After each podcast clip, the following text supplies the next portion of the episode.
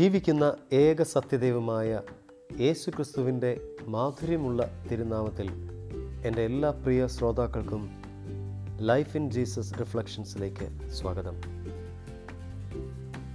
ഇന്നു മുതൽ ഇനി വരുന്ന അനേകം എപ്പിസോഡുകളിലായി നാം ധ്യാനിക്കുന്നത് സക്കേവൂസിനെ പറ്റിയാണ്. സക്കേവൂസിന്റെ ജീവിതം നമുക്കെല്ലാവർക്കും സുപരിചിതമാണ് വിശുദ്ധ ഗ്രന്ഥത്തിലൂടെ. വിശുദ്ധ ലൂക്കായുടെ സുവിശേഷം പത്തൊൻപതാം അധ്യായം ഒന്നു മുതൽ പത്തു വരെയുള്ള തിരുവചനങ്ങളിലാണ് നാം സക്കേബൂസിനെ കണ്ടുമുട്ടുക. ഈ വചനങ്ങളിലെ ഓരോ വാക്കും ധ്യാനാത്മകമാണ്. നമുക്കത് വാക്കു വാക്കായി തന്നെ ധ്യാനിക്കാം. വിശുദ്ധ ലൂക്കായുടെ സുവിശേഷം പത്തൊൻപതാം അധ്യായം ഒന്നാം തിരുവചനം. യേശു ജെറീക്കോയിൽ പ്രവേശിച്ച് അതിലൂടെ കടന്നു പോവുകയായിരുന്നു ജെറീക്കോ എന്നത് പഴയ നിയമ കാഴ്ചപ്പാടിൽ പാപത്തിന്റെ പ്രതീകമായിരുന്നു. ജെറീക്കോയിൽ വച്ചാണ് നല്ല സമരിയാക്കാരന്റെ ഉപമയിലെ മനുഷ്യൻ ആക്രമിക്കപ്പെടുന്നത് പോലും. പഴയ നിയമകാലത്ത് ജെറീക്കോ പട്ടണം പൂർണമായും പിശാചിന്റെ പ്രതീകമായി പാപത്തിന്റെ പ്രതീകമായി കണ്ടിരുന്നതാണ്. ഈ ജെറീക്കോയിലൂടെയാണ് ഈശോ ഇപ്പോൾ കടന്നു പോകുന്നത് രണ്ടാം വചനം അവിടെ സക്കേവൂസ് എന്നു പേരായ ഒരാളുണ്ടായിരുന്നു. അവൻ ചുങ്കക്കാരിൽ പ്രധാനനും ധനികനുമായിരുന്നു. ഈശോയുടെ കാലത്ത് ചുങ്കക്കാരൻ എന്നത് പാപിയായി തന്നെ കരുതിയിരുന്ന ഒരു കാലഘട്ടമായിരുന്നു. ചുങ്കക്കാരെ ഈശോയുടെ കാലത്ത് മറ്റുള്ളവരെല്ലാവരും കരുതിയിരുന്നത് പാപികളായിട്ടാണ്.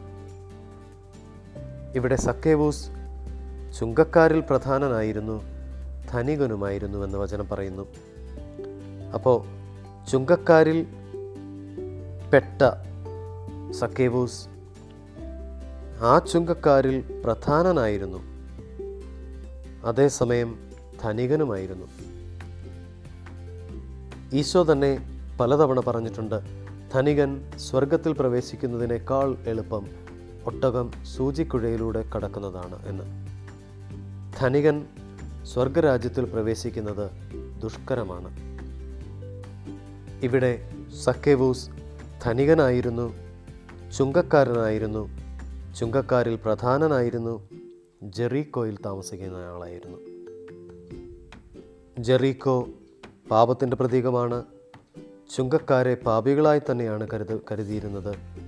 ധനികൻ പോലും സ്വർഗരാജ്യത്തിൽ പ്രവേശിക്കാൻ ദുഷ്കരമായ ഒരു അവസ്ഥയും അപ്പോൾ ധ്യാനാത്മ ധ്യാനാത്മകമായി പറഞ്ഞാൽ മോശപ്പെട്ട ഒരു സാഹചര്യത്തിൽ രക്ഷ പ്രാപിക്കുന്നതിന് യാതൊരു സാധ്യതയുമില്ലാത്ത ഒരുവന്റെ പ്രതീകമാണ് സക്കേബൂസ് എന്നാൽ സക്കേവൂസിന്റെ ഈ സംഭവം അവസാനിക്കുന്നത് സക്കേവൂസ് രക്ഷ പ്രാപിക്കുന്നതിന്റെ കാര്യം പറഞ്ഞുകൊണ്ടാണ് അതുകൊണ്ട് തന്നെ ഇവിടുത്തെ ഏറ്റവും ധ്യാനം പ്രധാനപ്പെട്ട ധ്യാനം എത്ര വിപരീതമായ സാഹചര്യം ഉണ്ടെങ്കിലും എത്ര വിപരീതമായ ജീവിത സാഹചര്യങ്ങളും എത്ര പാപകരമായ ജീവിതാവസ്ഥയും നമ്മുടെ മുന്നിലുണ്ടെങ്കിലും അവയെ മറികടന്ന് നമുക്ക് രക്ഷ പ്രാപിക്കാൻ കഴിയും എന്ന് സക്കേവുസിന്റെ സംഭവം നമ്മെ പഠിപ്പിക്കുന്നു.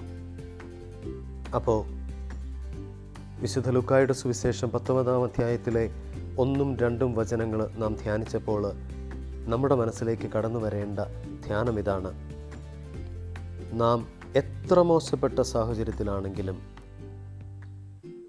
ഒരുപക്ഷെ നാം രക്ഷ പ്രാപിക്കുന്നതിന് നമ്മുടെ മുമ്പിൽ യാതൊരു സാധ്യതയുമില്ല സാധ്യതയുമില്ല എന്ന് നാം കരുതുന്നുണ്ട് ഉണ്ട്. എങ്കിലും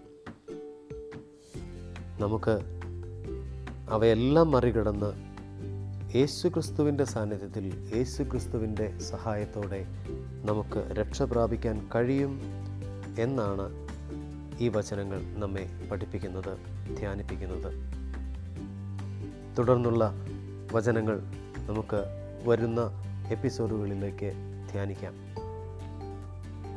എല്ലാവർക്കും ദൈവ തിരുനാമത്തിന് നന്ദി.